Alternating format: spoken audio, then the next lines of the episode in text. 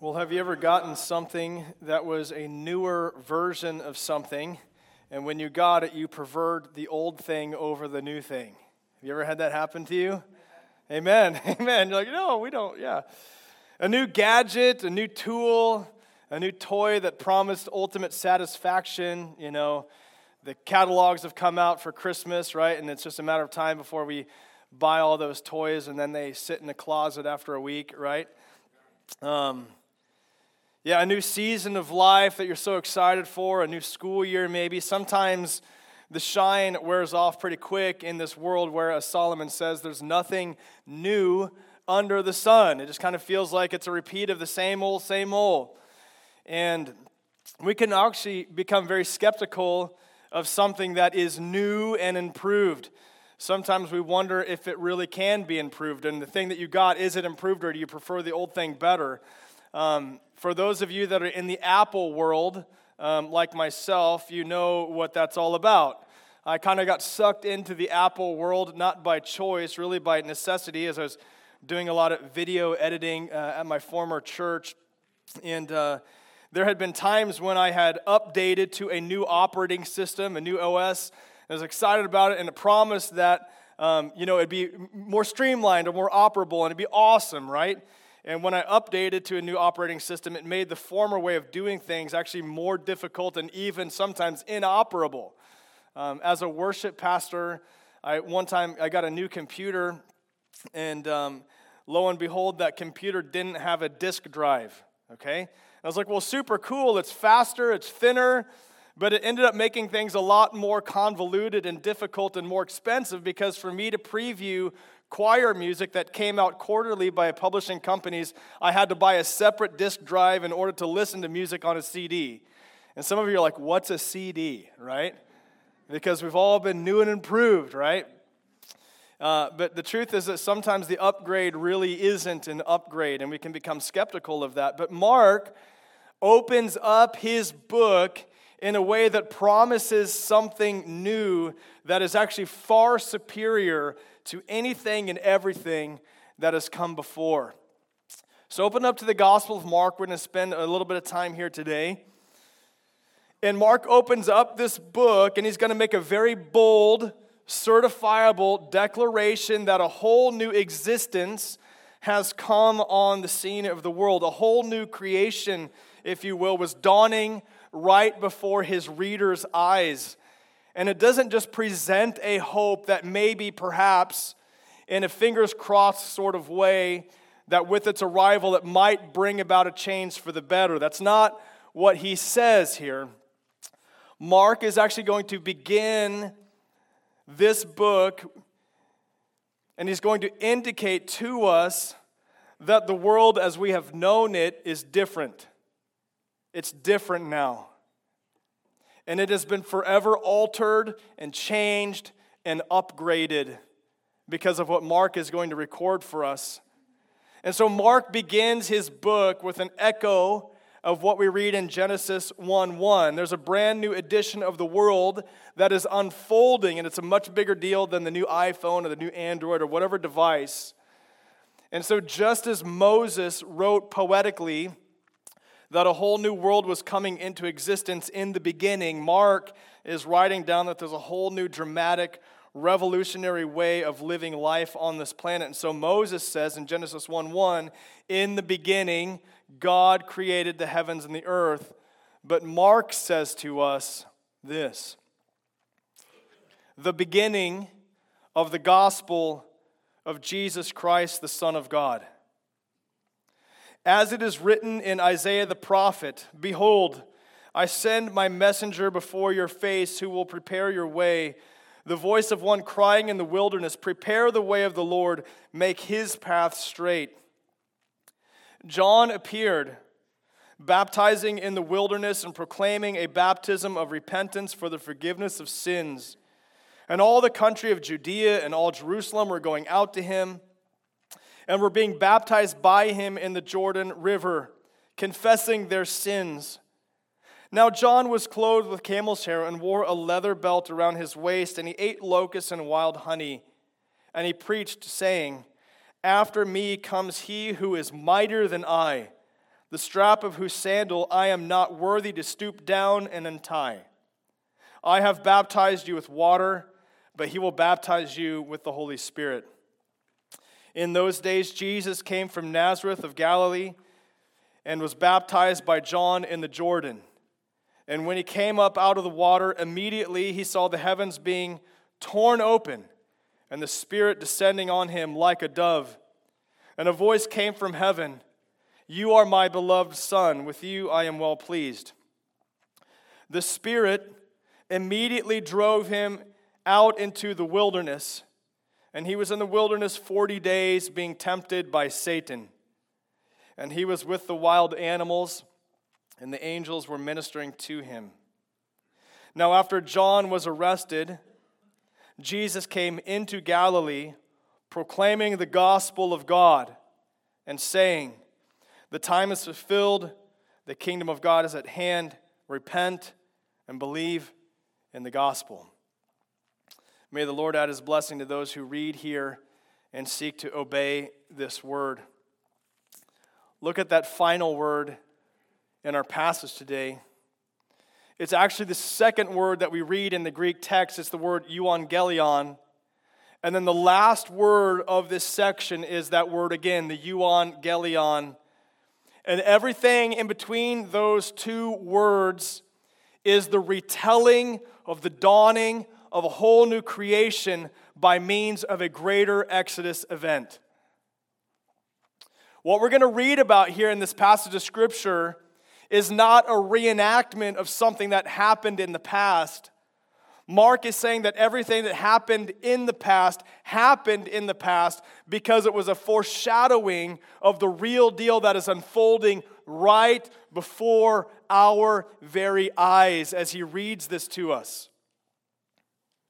We notice this new creation when we see what John the Baptist is wearing and we hear what John the Baptist is preaching. We see it when we see Jesus going under the waters of the Jordan River. And as he disappears under its flow, we see an identification, a death, and a judgment occurring that will forever change the surplus of our sins that we have committed. We see it when we see Jesus emerge from those waters, and then a dove descends on him because we are reminded of the flood waters that once subsided from Noah's boat, and a dove was sent out in search of evidence of new life sprouting out of the ground of the old cursed earth. That dove returned with an olive leaf in its beak. A whole new world had arrived, and Jesus coming out of those waters indicates that a whole new world had come about as he came up out of those waters. It unfolds as we hear a voice testify from heaven expressing pleasure in the beloved Son, which is a reverberation of Psalm 2 7 that says, The Lord said to me, You are my Son, today I've begotten you. The dawning of the new creation by means of a greater Exodus event is blatant as we see Jesus immediately driven by the Spirit out into the wilderness for 40 days, mind you, where he was tempted by Satan but he didn't give himself into grumbling like the Israelites did. And then we see it as we imagine Jesus with the wild animals, kind of like Adam was with the animals in the garden in the perfect creation before the fall. It's blatant here. Mark is very careful with his word selection as he's going to craft this storytelling of Jesus. And Mark is going to say in this first section look, there is a whole new something that is taking place right before your eyes in these verses, and he doesn't want you and I to miss it because it is euangelion. It's good news. A victory from a new creation has come about. Let's ask God to bless this time as we pour ourselves into this text. God, we are stunned by the beauty of these first 15 verses. It really is amazing when we put on these glasses, especially with Old Testament glass eyes, to see how Mark has constructed this narrative and how he begins it. God, I pray that we'd be stunned by the beauty we see here, that we'd be in awe of the new creation that is available to us, that has come about because of the euangelion, the good news of Jesus' victory and his arrival in this world. God, I pray that as we get into the weeds here for a little bit, to break this passage apart and just look at one part of it today, that you would be kind to give us instruction on these things. It's in Jesus' name we pray. Amen. All right. So we're going to get into the weeds a little bit here today. Um, and as I see it, the passage really breaks down into three main sections, and we're only going to cover one of them today. And many of these sermons have the potential to be kind of like a part one, part two type sermon. Um, kind of the historical narratives of the Bible are sometimes challenging to not bleed over into one another. And honestly, I've never preached through a historical narrative before, so we all might be in for a slow, bumpy ride as we start these things out and I get acquainted with how to do this. All right? So we're going to be gracious with me, right? Good, excellent, thank you. Um, today, we're only going to teach through one verse. Ah, right? And uh, there's 678 verses in Mark, so if you do the math, we'll be done in 13 years at this rate. And uh, I, Tony's not here today. Where's Tony at? Here you are, yeah. I did this because you stayed for the Ephesians series. You said, I'll, I'll, I'll wait through this Ephesians series and make a decision. I thought if we can retain Tony over 13 years, that's perfect, right? That's what we'll do, all right? So we won't go that slow. But this verse actually serves as a title for the whole narrative, and it's important that we look at this very rich and yet verbalist introduction to the whole thing. It's really interesting. It's like Mark just grabs a pen and he starts rapidly writing down six nouns in a row. No need for verbs here.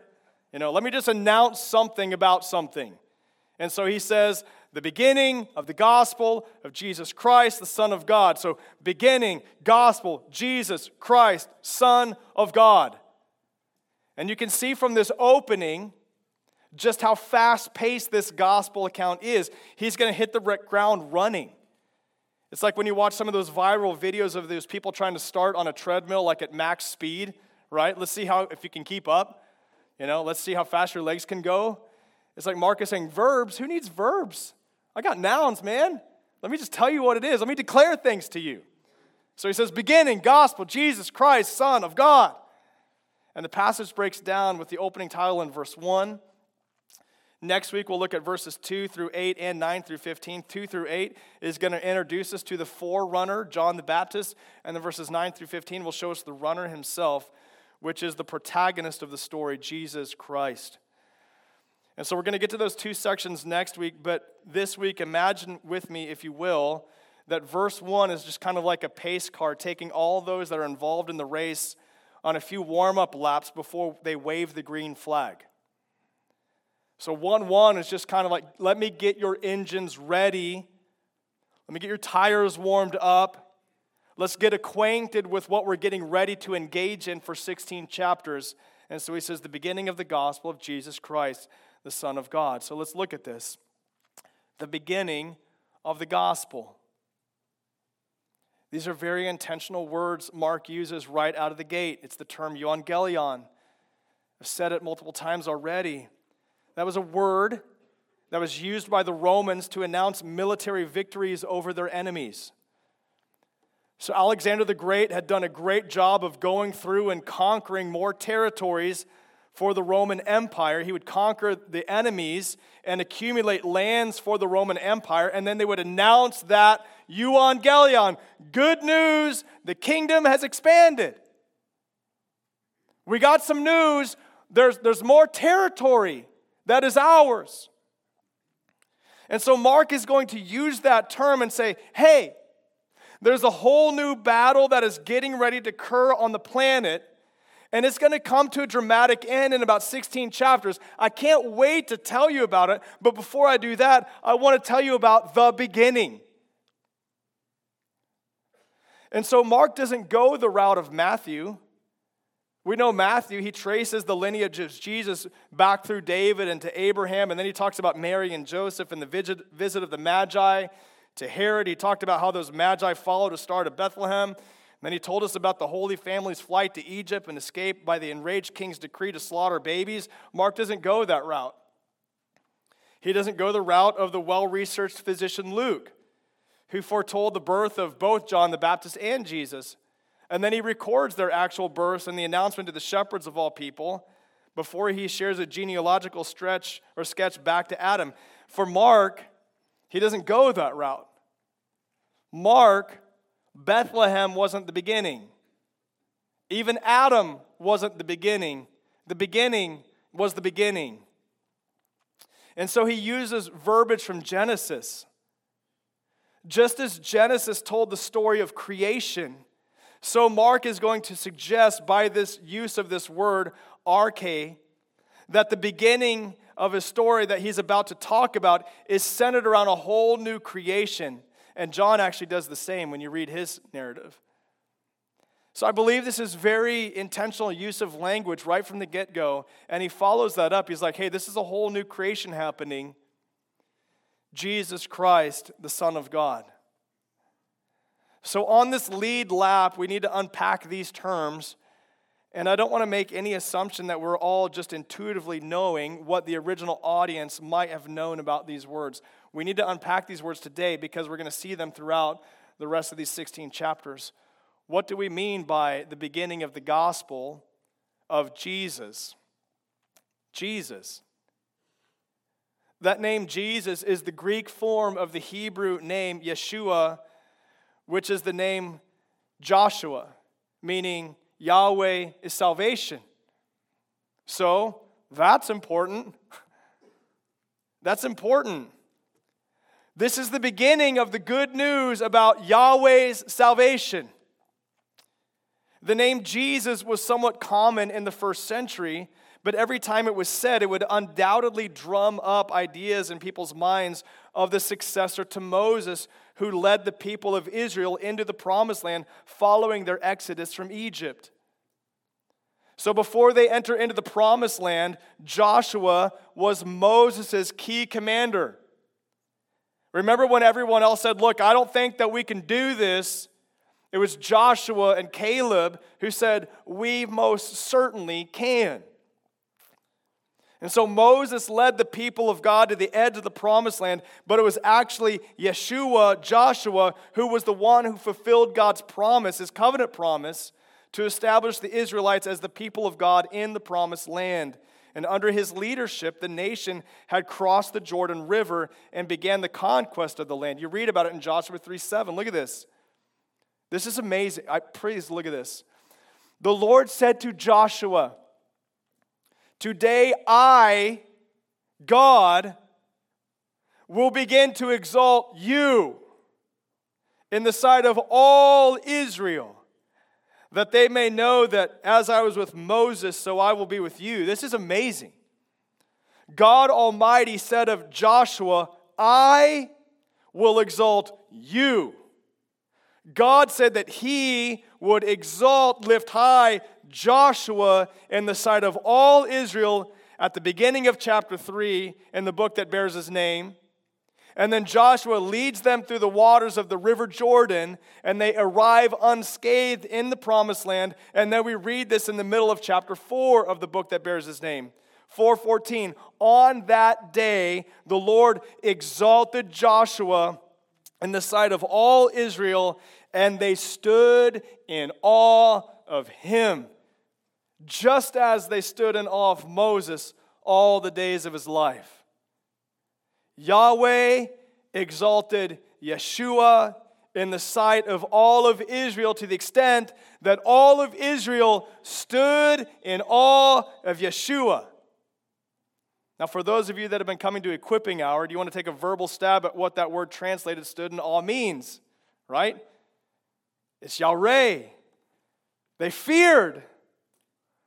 They're like astonished, reverencing, oh my goodness, this is Yeshua, Joshua. Exalted. They were arrested by, under the control of their reverence for this Joshua. They were under the control of Yeshua. Joshua, by God, had been exalted. And now, listen, we haven't even talked about the Joshua, the high priest in Zechariah's day. But if we did, we would notice that, yes, that Yeshua of God, who interceded on behalf of God's people, needed intercession himself because he was clothed in filthy garments. Look at Zechariah 3 3, it'll be on the screen. Now, Joshua, who was functioning as the high priest when they're back in the land, was standing before the angel, clothed in filthy garments. So, this Joshua, this Joshua, this high priest, needed intervention himself. There needed to be a greater Joshua high priest to come. And so, Mark says, This is the gospel of Jesus. Yeshua, Joshua, Yahweh is salvation. Yahweh functioning as a high priest. This is going to be the story, the good news story of how Yahweh would provide a greater salvation experience than the one that Joshua had brought about many centuries ago that left all of Israel in a state of reverential awe. This is a big deal. This is a big deal what Mark is getting ready to say. He says it's a story of how Yahweh would provide a better intercession than the one experienced by those later on in biblical history who had returned to the land after their time of exile because that high priest was himself clothed in filthy garments. He needed someone to stand in for him. So, who's that going to be? And Mark opens up his gospel by saying, Hey, there's a greater Joshua, and he's here. He's here. This is the beginning, a whole new creation that's coming on the world by means of a greater Joshua, Jesus, Yahweh's salvation. And he's not only Jesus, but he is the Christ. He's the Christ. Christ is not Jesus' last name. you know? The word Christ is a Greek title of the Hebrew word Messiah, which meant anointed one. Those anointed in the Old Testament were actually set aside from common use to fulfill a sacred purpose. It's like, this is very unique, very special. We're going to set you aside for a very specific, unique purpose. And in the Old Testament, people who acted as intermediaries between a holy God and sinful people, they were anointed and they were called priests. In the Old Testament, those who were supposed to govern and lead the nations were anointed. They were called kings. In the Old Testament, those who spoke the words of God on behalf of God to the people of God were anointed. They were called prophets. So, this is the beginning of the gospel of Jesus Christ, the special, unique one of God who would govern, lead, and intercede on the people of God. And when he opened up his mouth to speak, he wouldn't be doing so on behalf of God, but as God himself. He was the Word of God incarnate. So these opening words are so biblically rich. They're hard to wrap your minds around. It's stunning. And it only gets better from here. Because it says the beginning of the gospel of Jesus Christ, Son of God. Whoa. Are you serious? Now, I want you to look in your Bibles. I want to point out something that most of our translations will have. There's a footnote attached to the phrase, and it will say something to the effect like, Some manuscripts omit the phrase Son of God. And you're like, uh oh. So we have a discrepancy among the manuscripts.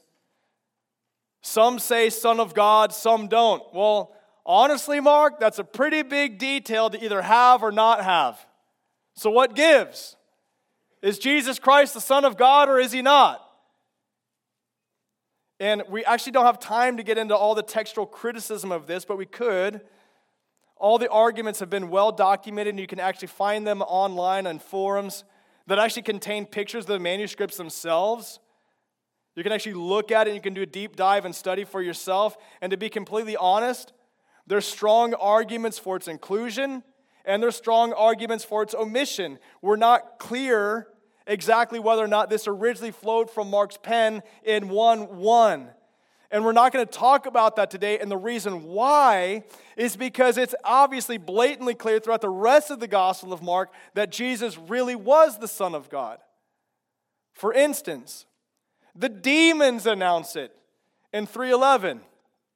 The Roman centurion of all people announces it in 1539.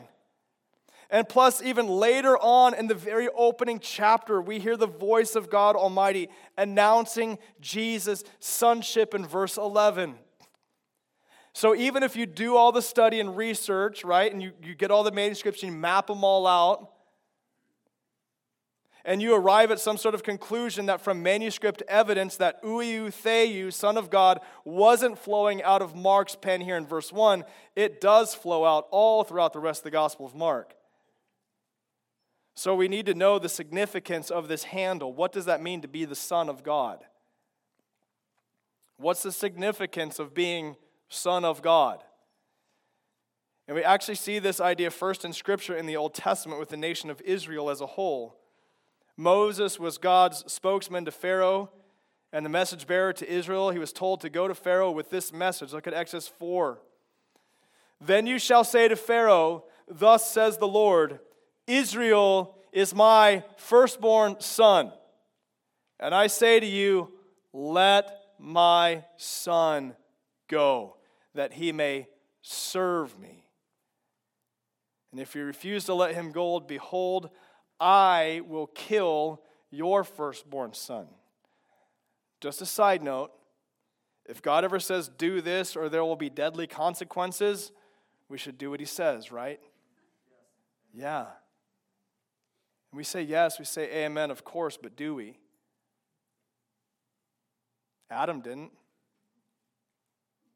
Surely you will die. Don't eat of this, or you will surely die.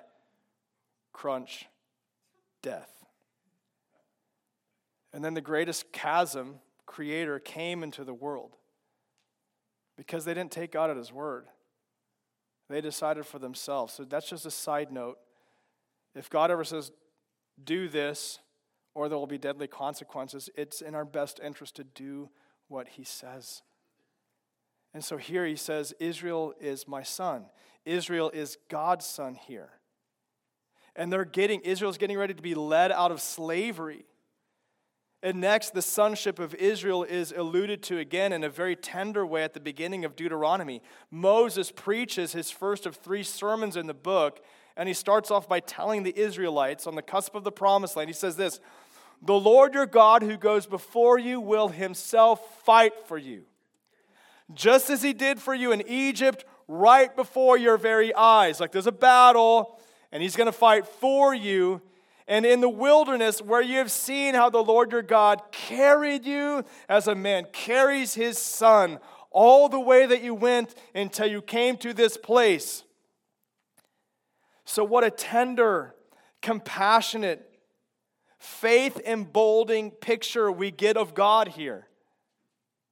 To a scared group of freed Israelites who had wandered in the wilderness for 40 years because of disobedience, Moses said, God goes before you. He will fight for you again, like he did historically in the past. And even while you disobeyed and you wandered in the wilderness, even then, God carried you as a man carries his son all the way that you went until you came to this place. It's amazing. I love holding my boys. I love wrapping them in my arms. They're my boys. I want to surround them, I want to protect them, and I want to be affectionate with them. I want them to feel my strong embrace. I want to transfer love from me to them. I'm their dad. They're my boys, they're my sons. And they find warmth and security in my arms. And that's what God says He's like with His children. Even when we're wandering, even when we're disobedient, all the way I carried you. And Mark says that this is the gospel of Jesus Christ, the dearly beloved Son of God. Jesus was functioning as a stand in substitute for the nation as a whole. And that's a really good thing because he was a stand in. He was a stand in because whoever would be the stunt double for humanity would bear the burden of being sacrificed because of love. So enter into the famous verse, right? For God so loved the world that he gave his only son. He's like, the dirty, rotten scoundrel sinners that had walked away and grumbled, Let me give you my son.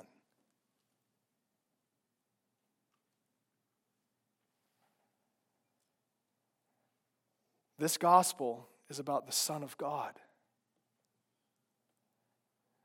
In the Old Testament, the title Son of God also referred to a coming king who would one day come from David's royal line. And speaking of this future coming king, God says to David in 2 Samuel 7, I will be to him a father, and he shall be to me a son. And so David is led to write, as we talked about this already from Psalm 2. As for me, I've set my king on Zion, my holy hill. I will tell of the decree. The Lord said to me, You are my son. Today I have begotten you. So Mark says the beginning of the gospel of Jesus Christ, the Son of God. And what we see in this string of six nouns strung together tells us that everything written after this opening sentence will be about a new Joshua who would be the anointed one of God to be set apart for a very special, unique purpose of God for salvific purposes. This individual will not just be another run of the mill type human, this will be the very Son of God, which means that deity is dripping from these pages as we read. we're going to see who our God is in the flesh. Remember when Jesus says, You want to see the Father when you see me? Seen the Father. We're going to see deity. We'll see him as he is. And as you can see from verse 1, this is a massive, massive, important narrative. This is a narrative that you want to pay very, very close attention to. I was laughing to myself. Verse 1 is like the first few measures of Eye of the Tiger being played over the loudspeakers of our lives, right? Dan, dan, dan, dan, dan, dan, dan, you know, dan, dan, like something big is getting ready to happen. Like, it's like now, now, now, now, now, now, now. Here's it is. Get ready. The long awaited, highly anticipated day is here. And what we need to hear from this message is that there's a whole new way to live your life. Not a better way, but the best way to live your life has come about. It was formed from you. You couldn't bring it about yourself, but it has been brought to you in this gospel that you're going to hear. So listen, this is no self help strategy. This isn't a self help strategy that just happens to work, right? This is no new and improved gadget that will help you be more organized or on top of things in your life. This is the message that announces that we are utterly helpless and we need a whole new working of God to take that which was cursed and dead, be recreated, resulting in a whole new blessed life. And it's only exclusively found in the gospel of Jesus Christ, the Son of God. Amen? Amen. Mark is going to say that, look, you can find a whole new identity in this gospel. This is good news of a victory that has overcome the world, and it's not just the story of Jesus, it can be our story as well if we find ourselves in Him. And if we find ourselves not just fascinated by the story, but actually in it by means of our union with Him, what is true of Him is true of us. And if He has overcome the world that happens to have many tribulations in it, along with many dangers, toils, and snares, then it only stands to reason that his victory will become our victory. To Jesus Christ be all the glory. So, welcome to the Gospel of Mark. The lead lap is done.